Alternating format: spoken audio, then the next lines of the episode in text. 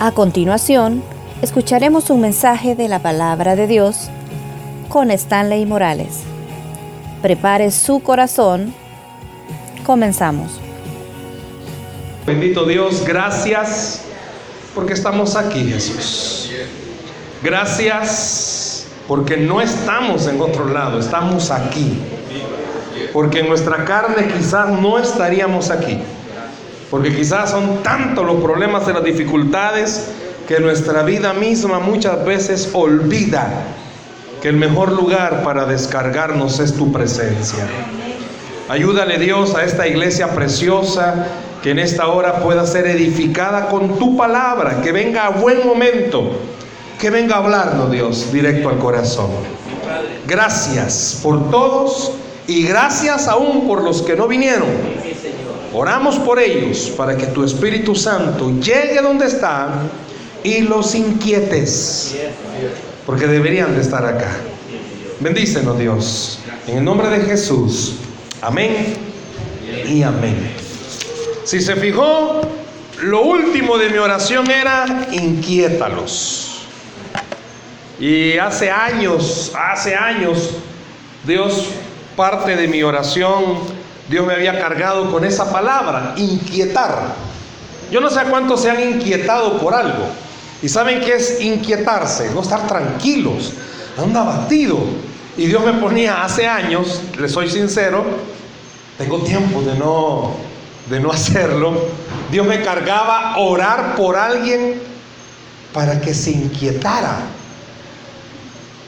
Dios me ponía en mi corazón un ejemplo. Orá por el pastor Osmaro que se inquiete, que este hombre no se duerma si no ha orado.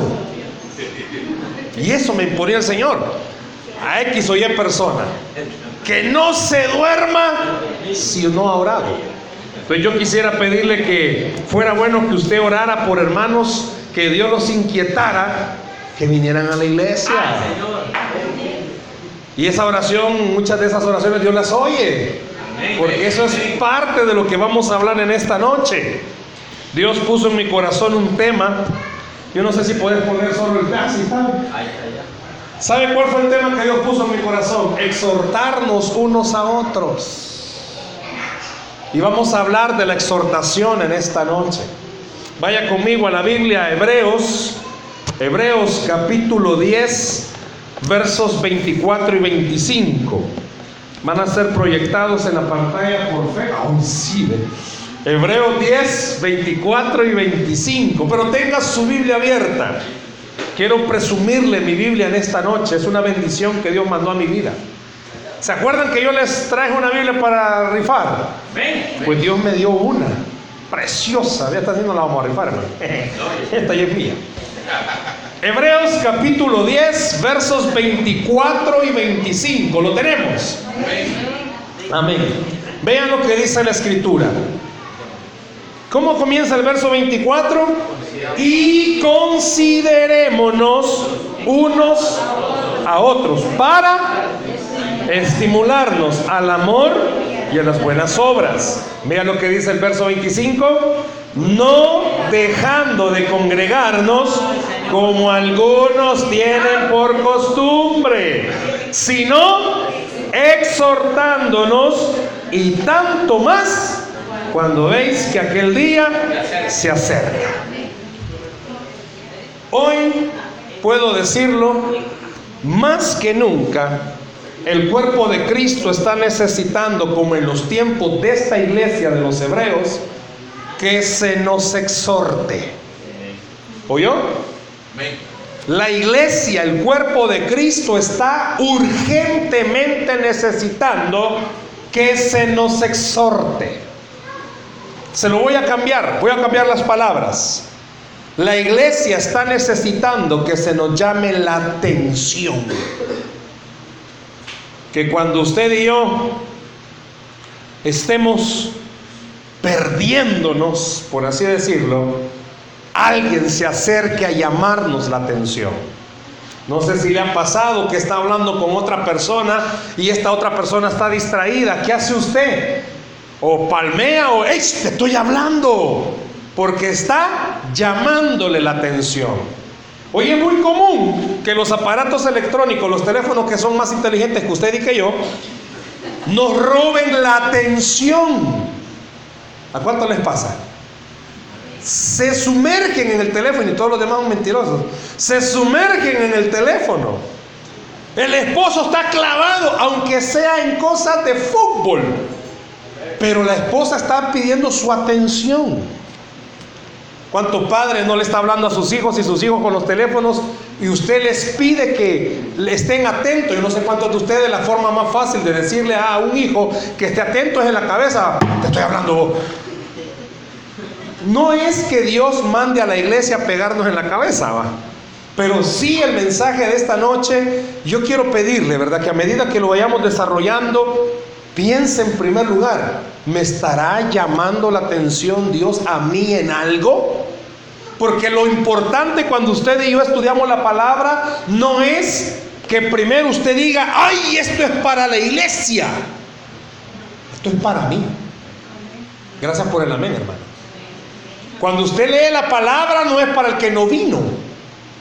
Y le pido que a lo largo del mensaje no piense en el hermano o la hermana que no vino, porque Dios no manda mensajes por email ni telégrafo. Dios los manda directo, quiere decir que es para usted. No vaya a subir algún post al Facebook y etiquete a alguien, te hablan vos. No, esto es para usted. Fíjese bien, vea conmigo, y quizás si no ha leído la Biblia todo el día, hoy vamos a leerlo, hermanos. Verso 24, hermano multimedia. Verso 24, véalo ahí por favor, véalo en su Biblia. Si usted pudiera subrayar esa palabra, considerémonos. Bueno, así dice mi Biblia, y considerémonos. No sé si está bien. Sí. Ok, esa palabra, el verbo considerar, está en presente subjuntivo. Uy, hermano, qué profundo vino.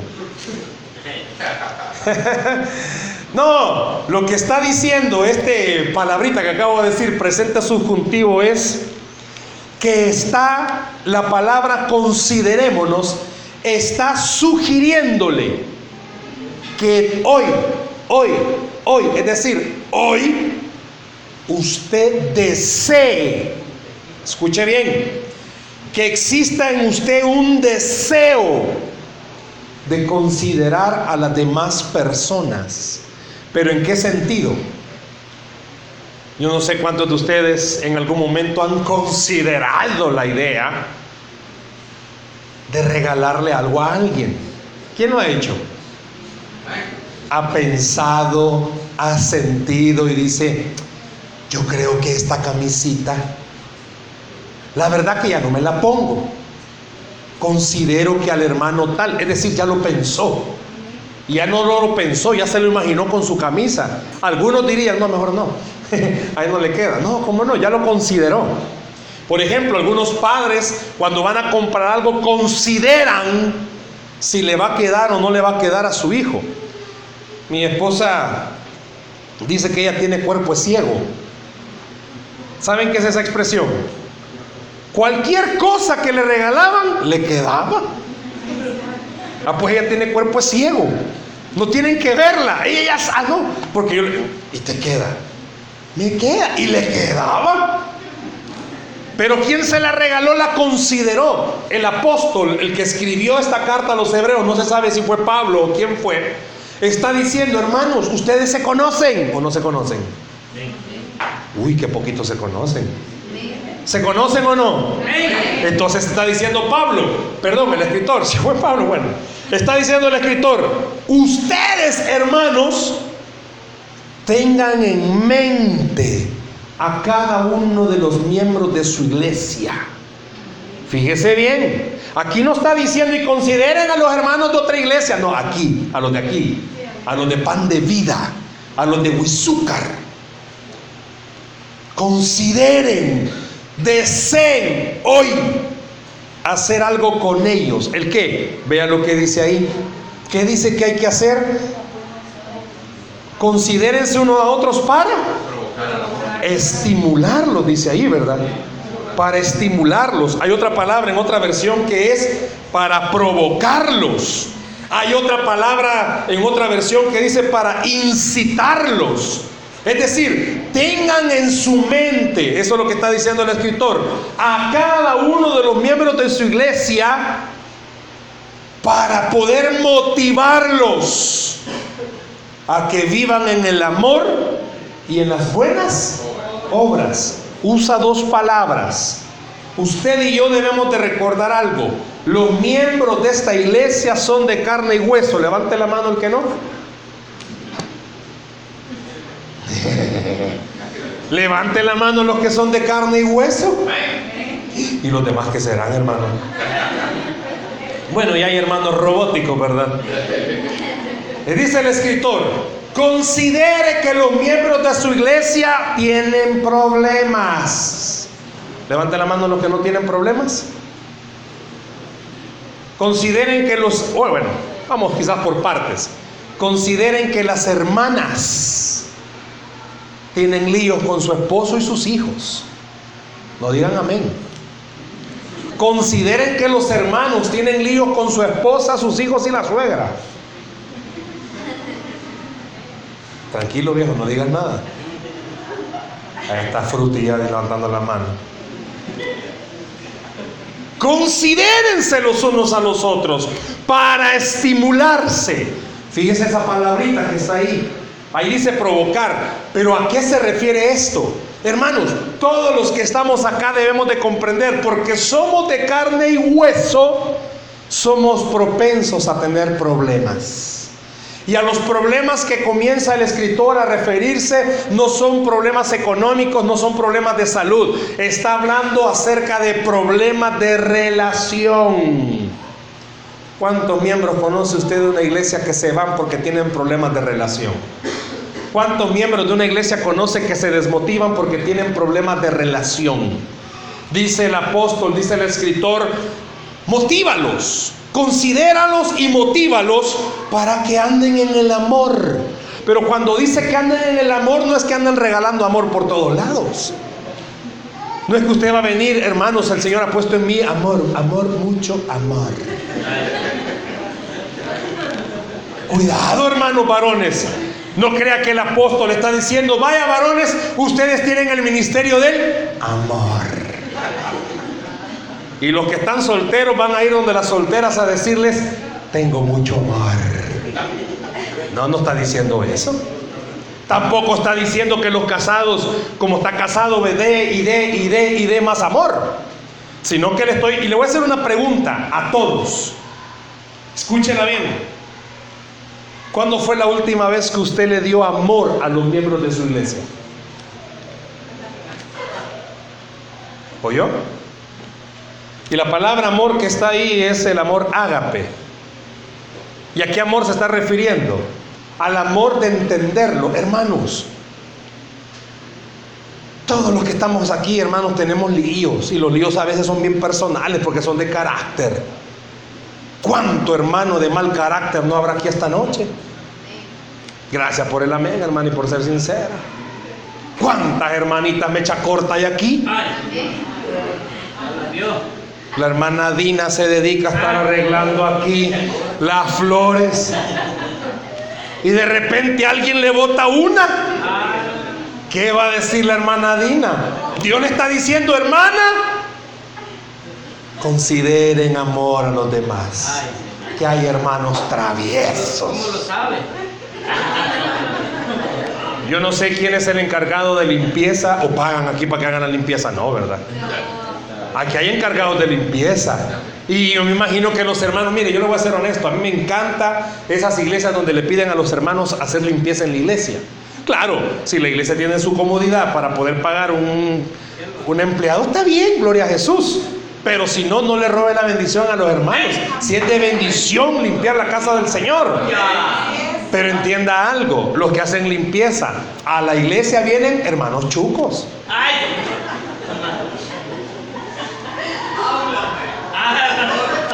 Vaya, está el hermano Águila, gracias por la sinceridad, hermano. ¿A qué quiero llegar, hermanos? Quizás puse ese ejemplo jocoso para que lo pensara. Pero, hermanos, seamos honestos. A veces usted viene a la iglesia, viene bien lleno de gozo y comienza a saludar. Hola, Dios le bendiga, Dios le bendiga. Y de repente aparece un hermano con una gran cara. y usted se queda triste. ¿Por qué? ¿Y qué tiene de buenas? Ahí es donde el apóstol dice: considérense, hermanos, acuérdense de algo. Usted a la iglesia no viene porque va a tratar de agradarle a todos. Usted a la iglesia viene porque aquí se adora a Cristo. Denle aplauso a Cristo, que se lo va a dar. Esa palabrita, oiga por favor, esa palabrita está diciendo: motívense. Hermanos, seamos sinceros. Cuando usted va a la iglesia, a veces usted va más cargado y sale más cargado, porque a usted se le olvidó que se congregan también personas con problemas iguales a los suyos o peores. Lastimosamente así es. Y por eso el escritor a los hebreos estaba notando que algo le estaba pasando a la iglesia, y era lo siguiente: varios de esa iglesia estaban poco a poco perdiendo la atracción a Cristo. Y nuestra única atracción de la iglesia debe de ser Cristo. Amén, gloria a Dios. Sí es cierto, convivimos, sí es cierto, nos relacionamos, pero aquí es donde el apóstol viene y dice: hermanos, por favor, consideren lo siguiente y motívense. Dígale al que está a la par suya: hermano, usted no viene por hombres, usted viene por Cristo. Usted no viene por líderes, usted viene por Cristo. Usted no viene porque fulano habla bien o habla mal, viene por Cristo. Y es lo que el escritor a los hebreos estaba diciendo. Algo está pasando acá. Hermano, mire, perdón, pero en todo lado vamos a ver personas que vamos a fallar. Si usted pone su mirada en los hombres, ya la regó. Y era lo que estaba pasando en la iglesia de los hebreos. Y por eso el escritor dice: mire, mírense entre todos. Y si en algún momento usted escucha a alguien decirle: es que mire, ay, es que la verdad que es que ese hermanito que está predicando, ay, es que es bien loreto y eso no me gusta. No voy a decir amén, va. Usted dígale a ese hermano o a esa hermana: mire, si hasta burros usa el Señor para hablar. Usted debe de comprender algo, hermanos. La iglesia de los hebreos es casi igual a la nuestra. Se nos olvida que nuestro único blanco debe de ser Cristo. Amén. En la iglesia habemos de todo, hermano.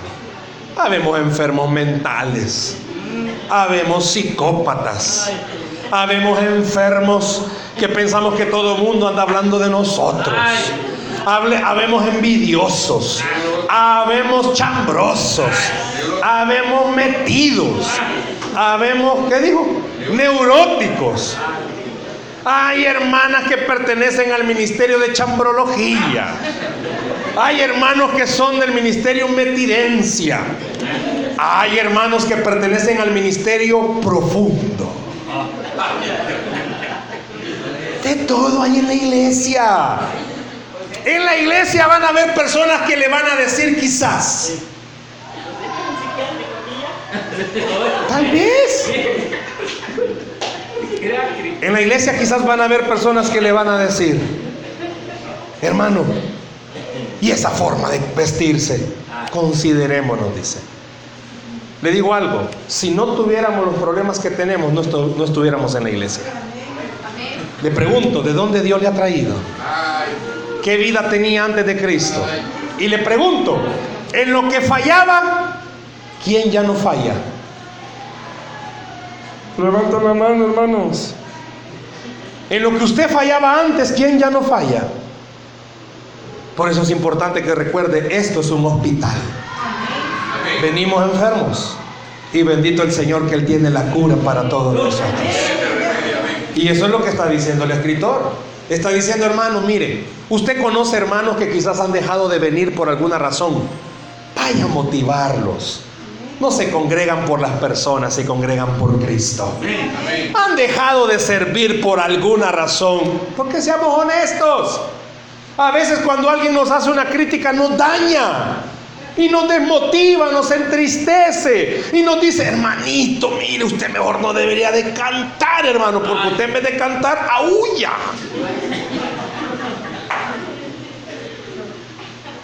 Y bueno, sea franco, ¿a quién le va a gustar que le digan a voz de coyote? A nadie, va. Pues sí, si usted y yo creemos que somos barítonos, va, ahí cuando estamos cantando, somos tenores. Tal vez tenedor, va, pero tenor no. A veces hemos cometido el error como iglesia, y le digo eso no como iglesia persona, no como todos, que el blanco a veces lo hemos cambiado y deja de ser Cristo. Y muchas veces usted se entristece porque no lo saludaron, no le hablaron. Es que a usted le debe de importar algo. Jesús siempre está dispuesto a recibirle. Él se pone contento cuando usted viene. Él está feliz cuando usted pasa por esa puerta. ¿Por qué? Porque Él dijo: venid a mí los que están cargados y trabajados, que yo los voy a hacer descansar. Y dice el escritor a la carta a los hebreos: hay muchos que están perdiendo su pasión por Cristo. ¿Por qué? Porque la presión del mundo, y se sienten mal aquí adentro. No, hombre, motivémonos, dice. Considerémonos los unos a los otros. Considera, hermanos, que aquí hay personas más espirituales que otros. Considere que aquí hay gente que lee más la Biblia que usted. Considere que hay gente que ora más que usted. Pero también hay gente que lo hace menos que usted. Entonces dice el escritor: considérense, hay jóvenes. Aquí hay muchos jóvenes. ¿Cuántos jóvenes hay? ¿Cuántos jóvenes hay? Sabe que hasta ahí involucra esta palabra. Consideren que hay jóvenes. Hermano, ¿y cómo son los jóvenes? ¿Locos? ¿Cómo son los jóvenes? ¡Ay! Hagamos una cosa. Pongamos ahorita a cantar. Vaya, pastor, hermano, nos va a dirigir en unos coritos antiguos. Este brother viene con un fuego encendido, y todos los que ya pasamos de cierta edad nos vamos a gozar. Pero los jóvenes van a estar como... ¡Ah! Pónganle música moderna a los jóvenes, brincan. Así como que fueran tenguereches. ¡Ay! Pero pónganle música de esa a los adultos. Van a estar como...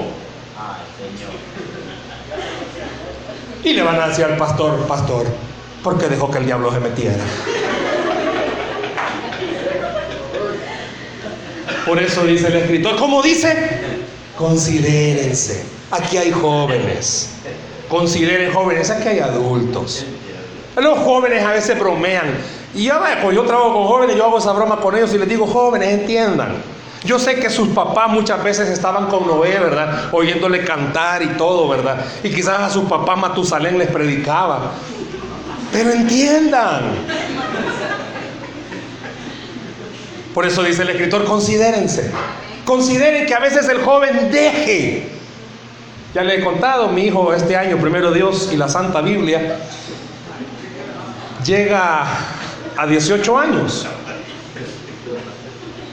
Y hubo un momento este año, entre el año pasado y este, ¿verdad?, que le agarró una supila. Como ya iba a entrar a la universidad, fue al curso de la universidad, iba a entrar a la universidad, le agarró una supila, pero una pila que le agarró de dejarse crecer el pelo. Híjole, yo la primera vez que le oí eso, ya me lo imaginaba él, va todo peludo y todo. Pero recordé un consejo de una amiga que se lo dieron a ella con sus hijos: déjelos, ellos solitos van a cambiar. Ay, pero precio cuando le miraba la... Ay, sí, como que era el hijo de la mamá de Bart Simpson. ¡Ay! Y cada vez que él se peinaba yo me retorcía, pero no le decía nada. Oraba, porque le decía: Señor, él tiene que entender. Un día llegó, hace poco, y me dijo: mira, ¿y cómo me queda el pelo? ¿Querés que te conteste como tu papá o como tu amigo? Le dije. Como las dos, me digo. Vale. Ah, pues como las dos te voy a contestar. Te ves ridículo, híjole. Y se me queda viendo. ¿Y por qué no me dijiste? Desde antes que te lo dejaras crecer, te dije: a nosotros por nuestro tipo de pelo no nos queda. Pero si yo te decía, ibas a decir, mi tata, mi tata. Hoy que ya no te aguantas a tu melena. ¿Cómo cree que anda el pelo hoy? Como normal, se corta un pelo un varón. No lo presioné, no le dije nada, oré, pero lo consideré. Y sabe que eso muchas veces nos hace falta en la iglesia, considerarnos. ¿Cuántos no quisiéramos que hermanos de la noche a la mañana se volvieran gloria, gloria a Dios, aleluya? Pero ni siquiera al gloria llegan. Sí, yo creo que todos los pastores tenemos ese deseo, que todos los miembros de nuestra iglesia sean buenos orando, buenos congregándose, buenos leyendo la palabra. Ay, Dios, algunos no salen cohete soplado, hermanos. Pero ahí es donde dice el escritor, ¿cómo dice el escritor? Considérense. Si hay hermanos que usted los trae a la vigilia, si a dormir se vienen. Si aquí está, que no lleva el agua, perdón. Sí es cierto, si hay momentos que cuando vienen a la vigilia los abraza el espíritu del ven. ¿Saben cuál es?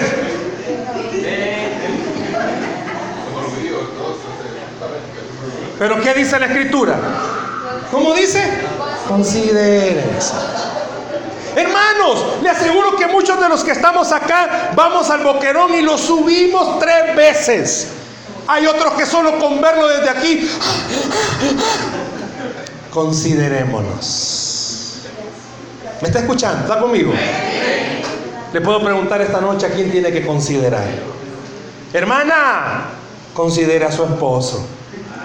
Ya se lo he dicho, los hombres, aparte de ser algo pamaditos de nacimiento, somos falditos. Y esposo, no es el tema de hoy, pero hay un versículo que tiene que ver mucho con el considerar. Dice, y vosotros maridos, vivid con vuestras esposas sabiamente. Hay que tener sabiduría para entender a la mujer. ¿Cuántos dicen amén conmigo? Ah, como la tiene en la par, gran miedo que tiene, va. Si yo veo que este brother ahorita está tembloroso, aquí quiere decir algo, pero no lo dice. Yo le digo algo en esta noche. Considérese, pero también considera al que está a la par suya. Hay personas que cristianamente ya hace 10 años aceptaron a Jesús, pero se comportan como que hace media hora lo acaban de aceptar. ¿Cómo dice el escritor? Considere. No dice chiné. ¿Cómo dice? Pero hay que estimularlos, aquí hay que provocarlos al amor. ¿En qué sentido? Permita que el Señor se manifieste en usted y no su carne se manifieste. Cuando dice provocarse o provocar o estimular al amor, está recordándole algo. Lastimosamente, nuestra carne es tan traicionera. Y a veces nos enojamos. Yo le voy a pedir quizás que levante su mano, pero no lo haga, ¿va? Si yo le pidiera... ¿Cuántos de ustedes han enojado con un hermano de la iglesia? Ah, bendito Dios aquellos que no lo han hecho. Pero eso es algo normal de nosotros. ¿Por qué? Porque usted vino temprano, apartó la silla para alguien a la par suya y vino otra persona y le quitó la Biblia. Y le dijo, es que aquí me quiero sentar. Y quizás usted, no, en ese momento, no sé. Si usted en ese momento dijo... Ay, gloria a Jesús, aquí hay más asientos. No sé cuántos de ustedes harían eso.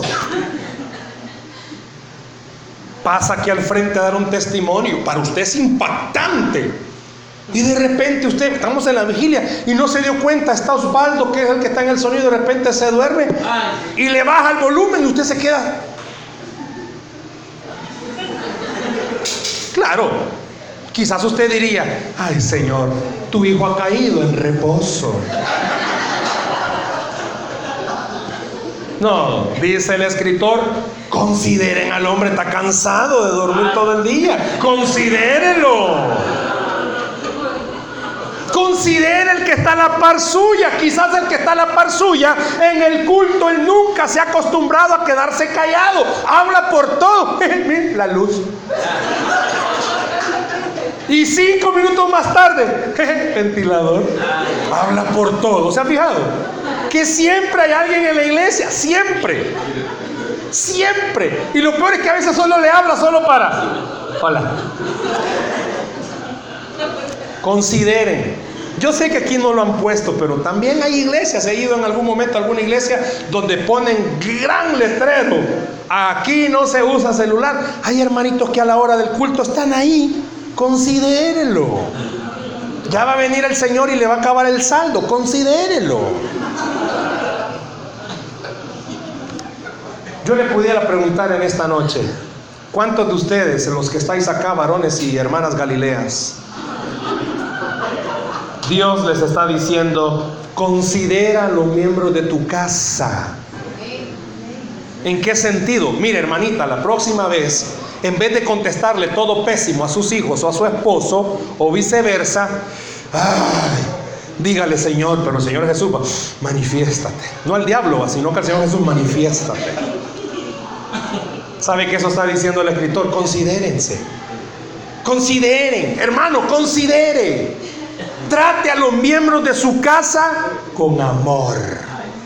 No es que, ay, amor, vení, te voy a pescociar con amor. Pobre Osvaldito, así te van a pegar ahora, hermano. No. Vaya, pero por el tiempo, porque vamos a llegar hasta las 5 de la mañana. ¿Cuántos tienen amén? Consideren, hermano, que allá afuera está peligroso, aquí está más seguro. No, pero está diciendo el escritor: consideren. Aquí habemos personas que nos cuesta el cristianismo. A mí es uno. ¿A quién más me acompaña? A mí me cuesta, hermanos.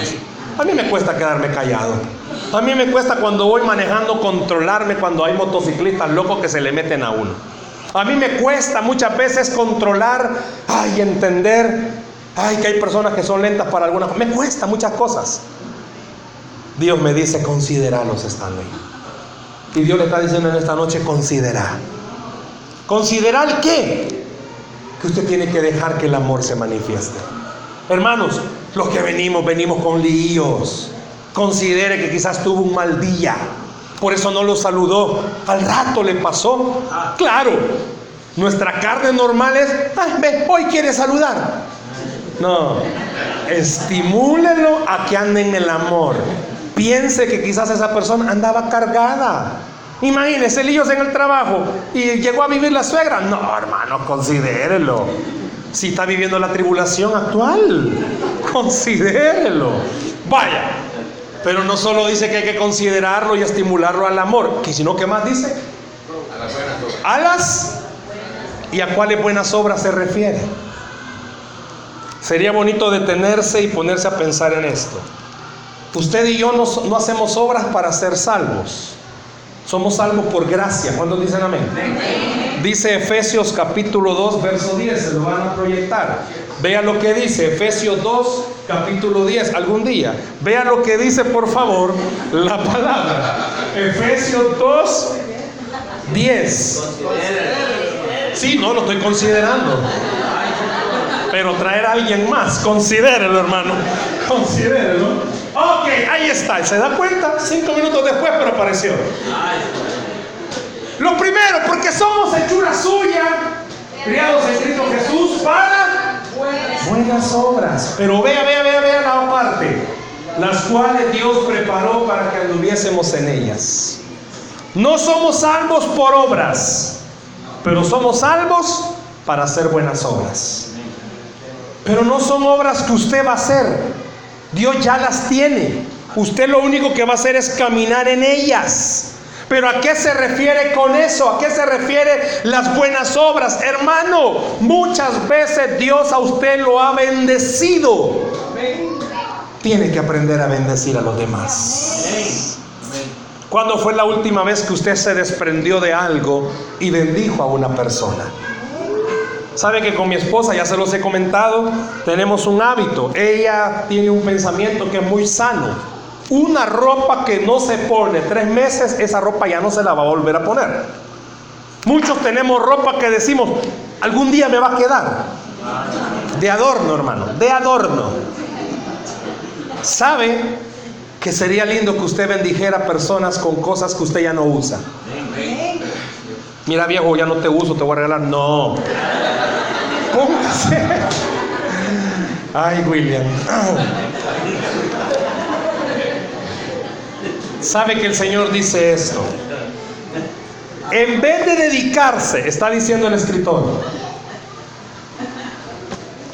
a tener líos por nuestro carácter en la iglesia, pensemos qué buenas obras podemos hacer en la iglesia. Nadie dijo amén. A mí me fascina, y no quiero preguntar quién es, pero a mí me fascina que en esta iglesia siempre tienen algo para rifar. Siempre hay algo para rifar. Y hay gente que lo dona. A mí me encantó el domingo que vine, que decía el pastor Osmaro, que ahí hay una lista de cosas en espera a ver cuándo van a ser donadas. ¿Sabe que esas son las buenas obras? Yo estoy orando por una camioneta que está allá, tal vez me la reciba. Esa es una buena obra. No, la suya. Esa es una buena obra. No. ¿Sabe cuáles son las buenas obras que usted y yo deberíamos de recordar? Y ojo, por favor. Y aquí va para las dos iglesias, la central y la filial de Huizuca. No espere que la iglesia le pida algo a usted. Pregúntele a la iglesia qué puede hacer usted por la iglesia. ¿Oyó? Dice que debemos de motivarnos. Qué lindo fuera que algún día, yo no sé, hermana Dina, si alguien le viene a ayudar a, o solita. Qué lindo va a ser que un día le digan, hermana Dina, quiero ayudarle. Claro, ella tiene que considerar que no la van a poner quizás como ella le gustaba. ¿Para qué me dijeron su nombre? Considerémonos, motivémonos. Hay muchas buenas obras que hacer. ¿Cuándo fue la última vez que usted ganó a alguien para Cristo? ¿Cuándo fue la última vez que como iglesia dijeron, vamos a una campaña evangelística y vamos a ir a ganar casa por casa personas? ¿Cuándo fue la última vez que usted dijo, llevémosle al necesitado? Llevémosle a la gente que tiene necesidad. ¿Cuándo fue? Motivémonos a las buenas obras. Por eso el mensaje es exhortémonos, motivémonos entre todos. Pero sigamos, que el tiempo apremia. Hay algo interesante en lo que usted y yo debemos de comprender. Sabe que andar en las buenas obras es demostrar fruto que hay en nuestra vida. Andar en las buenas obras es demostrar fruto. ¿Cómo así, hermano? No solo es evangelizar, no solo es traer cosas a la iglesia. ¿Sabe qué es? Permitir que el Espíritu Santo se manifieste en mí. El que antes se enojaba, ahora ya no se va a enojar. Esa es una buena obra. El que antes perdía el sano juicio, ahora no lo va a perder. Esa es una buena obra. Dice Gálatas capítulo 5, versos 22 y 23, mas el fruto del Espíritu es amor, gozo, paz, paciencia, benignidad, bondad, fe, mansedumbre y templanza. Contra tales cosas, dice, no hay ley. ¿Cuántos frutos mencioné? 1. ¿Cuántos frutos mencioné? 1. Pero que se divide en 9 partes. Le puedo preguntar en esta noche, ¿cuántos han perdido el gozo, hermano? Ya no, te no ríe. Y es más, su risa es tan amargada, hermano.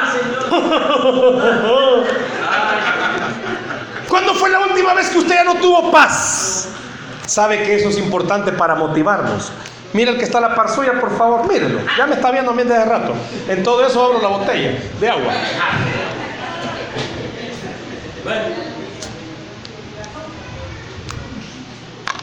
No, mira el que está a la par suya, porque me miran a mí. Yo no estoy a la par suya. Mira que está a la par suya, hermana Dina, mira ahí mire cómo mire.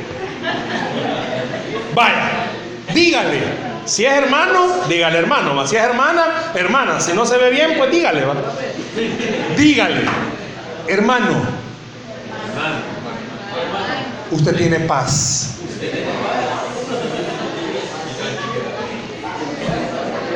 Yo aquí adelante oí que le dijeron, vos me robás la paz. Cristi.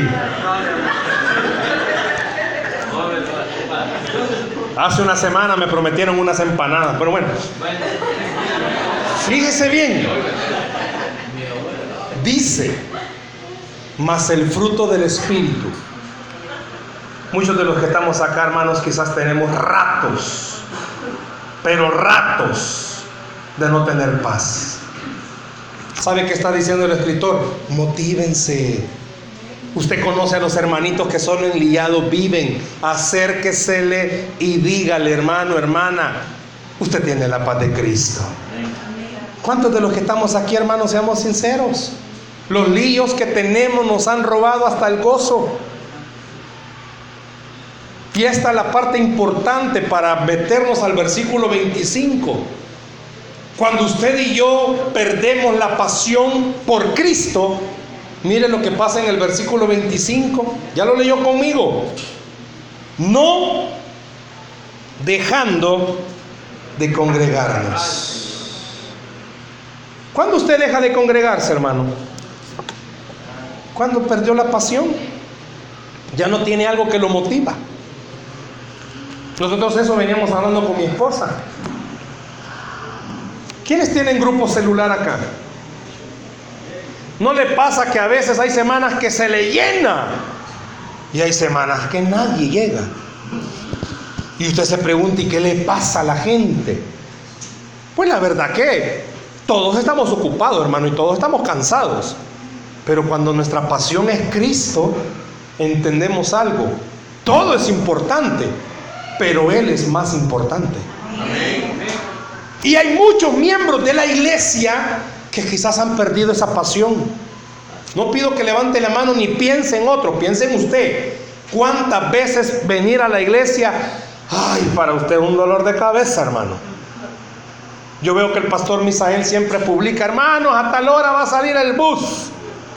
Y me imagino que están esperando. Ay, Dios. Y hasta mandan mensajes 5 minutos.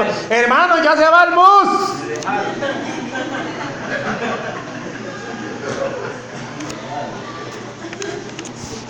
Mire, se va a oír feo. No feo, feo lo que voy a decir. Pero cuando va a haber algo, la iglesia no se llena, se topa. ¿Sí o sí? Es que yo sentí una gran motivación por Cristo.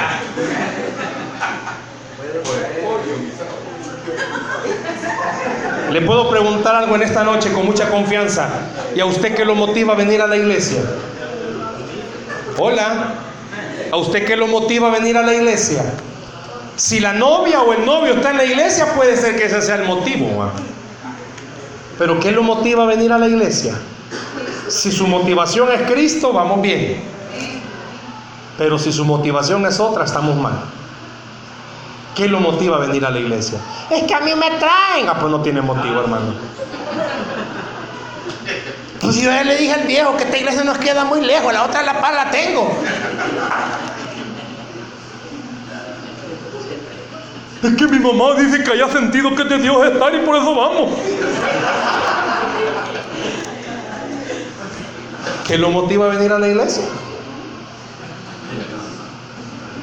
Es que ahí dan café bueno. Me dijeron que iban a tener un termo, pero a ver dónde está. ¿Qué lo motiva a venir a la iglesia? Ya 2 semanas, hermano. La semana pasada fueron empanadas, me dejaron esperando. Y hoy café, me dejaron esperando. Estamos mal. No, yo los tengo que considerar, sí. ¿Qué lo motiva? Le digo algo. Por 21 años le he servido al Señor y mi esposa me hacía reflexión en eso. Soy parte de los pastores de la central, pero soy parte de los pastores que no reciben sueldo. No sé si lo sabía. Yo no recibo ni un 5. ¿Y qué me motiva a servir? Cristo. Amén. Por 21 años le he servido a Cristo. Amén. No a los hombres ni al dinero. Y por 21 años yo la he visto pálida, pero también la he visto en bonanza. Amén. ¿Y qué me motiva? Cristo. ¿Qué lo motiva a usted, hermanos? Si Cristo lo motiva a usted, entonces comprenda y entienda esto. No hay razón o motivo para dejar de congregarnos. No hay razón o motivo para dejar de congregarnos. Y perdón, pero ahí la palabra que usa congregarnos está haciendo referencia y usa en el original asamblea. No dejando de ir a la asamblea. No a esta donde están los tipo gángsters, no. Asamblea. Y esa palabra asamblea es reunión con el objetivo de buscar a Cristo. Ah, y me llamó la atención por esto. Porque el congregarse no solo es en la iglesia, también en la célula. Qué lindo va a ser cuando usted entienda, entre más me acerco a Cristo, más protegido estoy. Y entre más me aleje de Cristo, más vulnerable soy. Yo lo entiendo. Hay momentos que en nuestra humanidad no queremos ir a la iglesia. Es cuando más tenemos que ir. No queremos ir al grupo. Es cuando más tenemos que ir. ¿Sabe por qué? Porque el enemigo sabe que cristiano que se congrega es un cristiano en potencia para servirle al Señor. Denle a Cristo el aplauso, por favor. Aquí es donde viene la palabrita bonita. En vez de dejarse de congregar, dice que hay que, ¿qué dice? Exhortándonos. Y esta palabra exhortar, sí es animar, sí es motivar, sí es consolar, sí es advertir. Pero hay dos palabras que me llaman la atención. Sí es llamar la atención, ¿verdad? Pero ¿sabe qué es exhortar? Fortalecernos unos a otros. Y orar unos por otros. Puedo decirle algo con mucha confianza. Yo me siento parte de la iglesia. Aunque usted no me quiera, pero yo me siento parte de la iglesia. Mentiras. ¿Sabe que ya me reclaman? Más amor, ya me reclaman. Me dicen, usted solo allá, pasa allá. ¿Y qué me motiva a venir? Cristo. Aunque no me tengan café, pero Cristo me motiva a venir. ¿Sabe? ¿Le puedo decir algo con confianza? No me diga amén ahorita lo que le voy a decir, ni levante la mano, que el Señor le vea a usted. Pero cuánto sinceramente, porque yo tengo necesidad de eso, se lo voy a decir. Cuánto sinceramente, diariamente, oran por sus pastores. No me levante la mano ni me diga amén, por favor. Porque usted me va a decir amén y quizás ni ora ni por usted. Pero ¿cuántos saben que estos hombres tienen luchas? Yo tengo luchas, hermanos. Tengo problemas, tengo necesidades. Tengo aflicciones de espíritu. ¿Cómo vamos a hacer? ¿Y cómo vamos a hacer? Yo ya le he contado a veces testimonios. Mi hijo, el mayor, cuando cayó con dengue, tenemos que pagar la cuenta del hospital. ¿Y dónde tela si no había araña? Y ya no podía estar en el seguro por la edad de él. Fui a servir a la iglesia cargado en mi corazón, sin decir nada. Terminó el culto y una persona se acerca y me dice, ¿sabe qué? Sentido de Dios darle esto. Y sabe que me dio un cheque con la cantidad exacta del pago del hospital. Le conté la vez que cuando fui a hacer el pago me aparecieron 3 billetes de $100. Exacto lo que necesitábamos. ¿Por qué? Porque mi motivación es Cristo. Pero tengo necesidad de que alguien ore por mí. Que oren por sus pastores. Estos hombres tienen... ¿Vale lo que contaba el pastor Osmaro? Me imagino que para él debe ser carga y que Honduras y mi hijo que está allá en los Yunais y que Honduras ahí si se viene o no se viene. Claro, el que está allá arriba, el eterno, sabe todo. Pero este hombre se aflige. Este hombre quizás no duerme a veces. Quizás usted bien petateado. Y el siervo no. Por eso el exhortar, sabe que me tocaba eso, porque dice que es orar los unos por los otros. Yo le quiero pedir en esta noche algo. Usted conoce personas que están pasando por momentos duros donde ya no quieren venir a la iglesia. No lo juzgue, porque eso es lo más fácil. Ay, estos hermanos aguados, débiles. Mi abuelita decía, no es lo mismo llamarla que tenerla enfrente, sentarse con ella y comer. También mi abuela decía, vos no has llegado donde asustan. Hermano, yo sé que usted va a decirme, no, lo que pasa es que quizás ellos no están agarrados de Cristo. Bienaventurados los débiles. Así dice la Biblia. Porque vamos a pasar por esos momentos. Exhortémonos, hermanos. Sí, dígale al que está a la par suya, hermano, no se me quede. Hermano, no se me quede. Dígale, no se me quede. ¿Y para dónde vamos? No, no se me quede. Hermano, ustedes se conocen y ustedes saben muy bien cuando algún hermanito o hermanita ha dejado de reunirse. ¿Qué nos manda a hacer la Biblia? ¡Ay, déjelo! Cuando se reviente va a venir. Así dice la Biblia. No, hermanos, la Biblia a usted y a mí, mire lo que está diciendo, nos está mandando a orar, a fortalecer, ir a visitarle, ir a llamarle y decirle, hermanito, lo esperamos, no lo vea y le diga, hermano, ¿y qué tal, cómo están las playas del mundo? Como usted ha andado en Egipto, va. Es una bendición estar en una iglesia de sana doctrina, porque yo nunca he escuchado acá que cuando alguien ha dejado de venir, digan desde el púlpito, ve, ya viene la hermana carnal, ve que tenía días de andar pecando. No.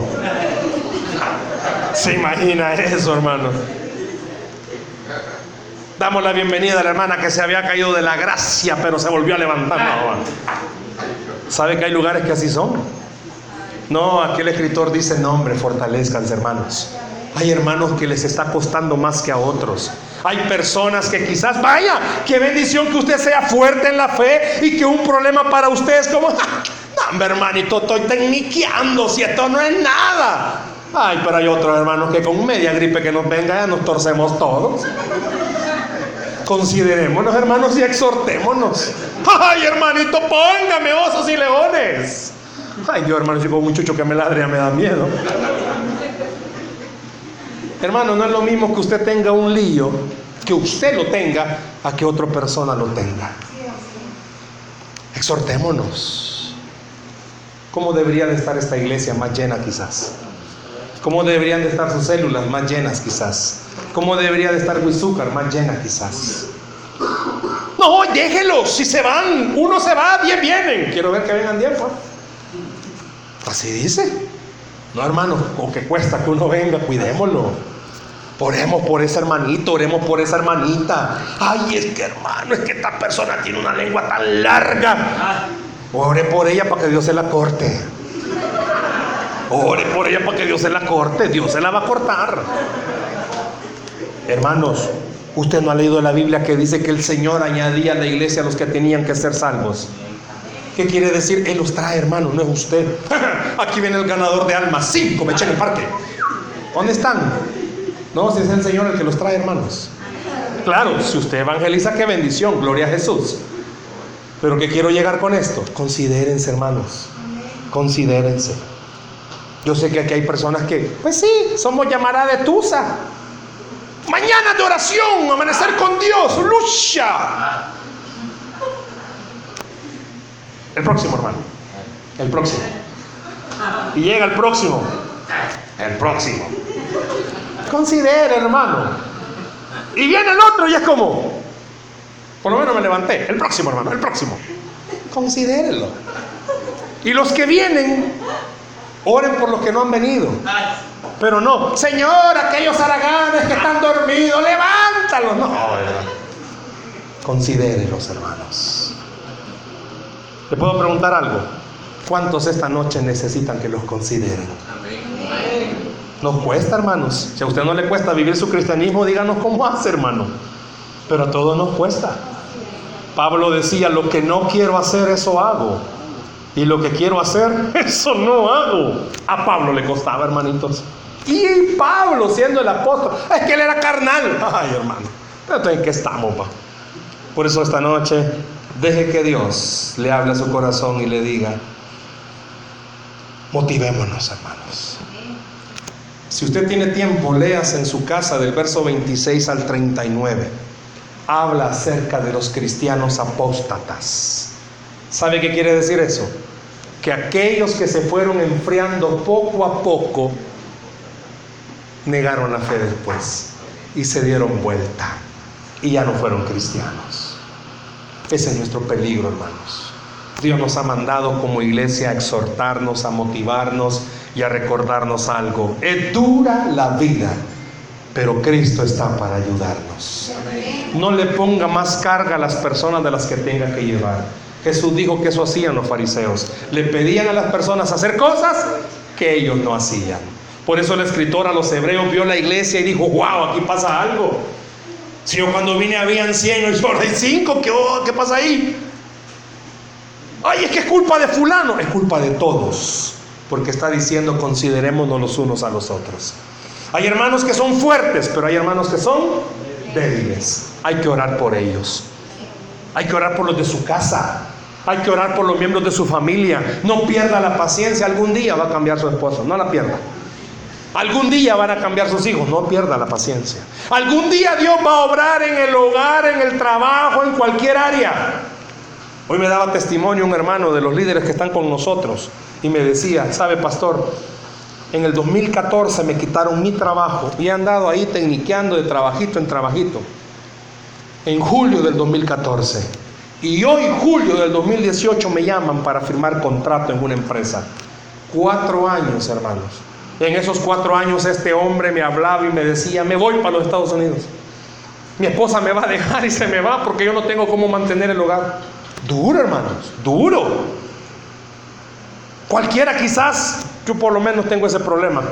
Yo soy terco, yo le digo a la gente: siga orando, siga creyendo. Yo le decía: no, hombre, brother, si tanto el Señor está allá como aquí. Y hablaba con la esposa y le decía: no, hombre, no voy a cometer una locura. Y me miraba con ojos como diciendo: es que usted no sabe las cosas que todos estamos pasando. Y yo quería muchas veces decirle: la entiendo, pero Dios la entiende mejor. Ah, julio 2018 Dios le dio una gran bendición. Hay que motivarnos, hermanos. Usted y yo necesitamos recordar: está la iglesia con un propósito. Motivémonos.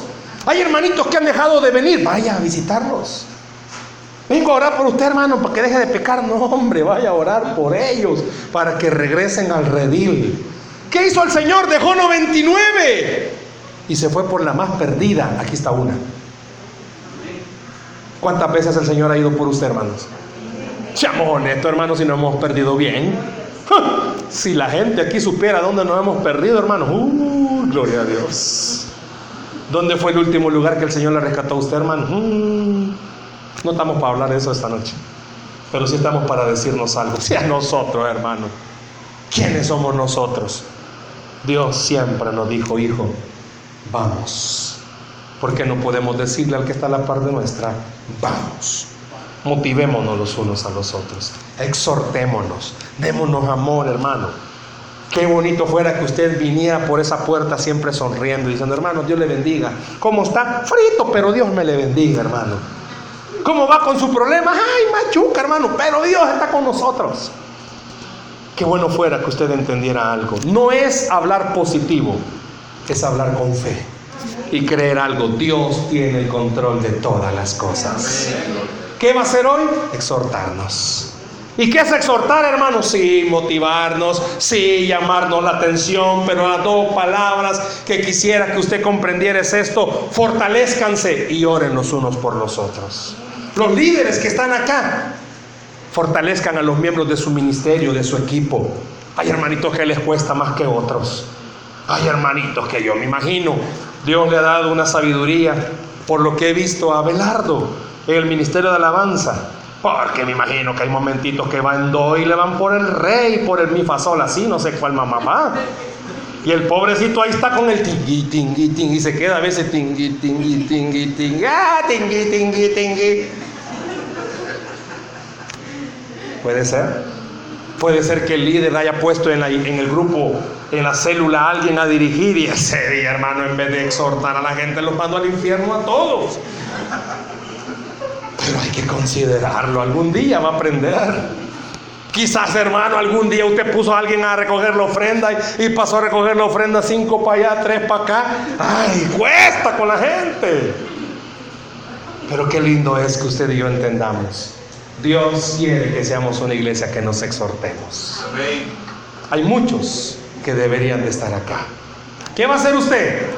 Exhortarlos, motivarles y recordarles algo. No nos quedemos, porque Dios está con nosotros. Amén. Denle un aplauso al Señor, por favor, en esta noche. No se quede. Dios está con nosotros. Amén. Yo necesito que oren por mí. No sé si el pastor Romano necesita que oren por él. No sé si el pastor Fran necesita que oren por él. Oren. Oren por sus pastores. Oren por sus líderes. Pero también oren por todos los demás. Yo quiero que esta noche oremos. Cierre sus ojos ahí donde está.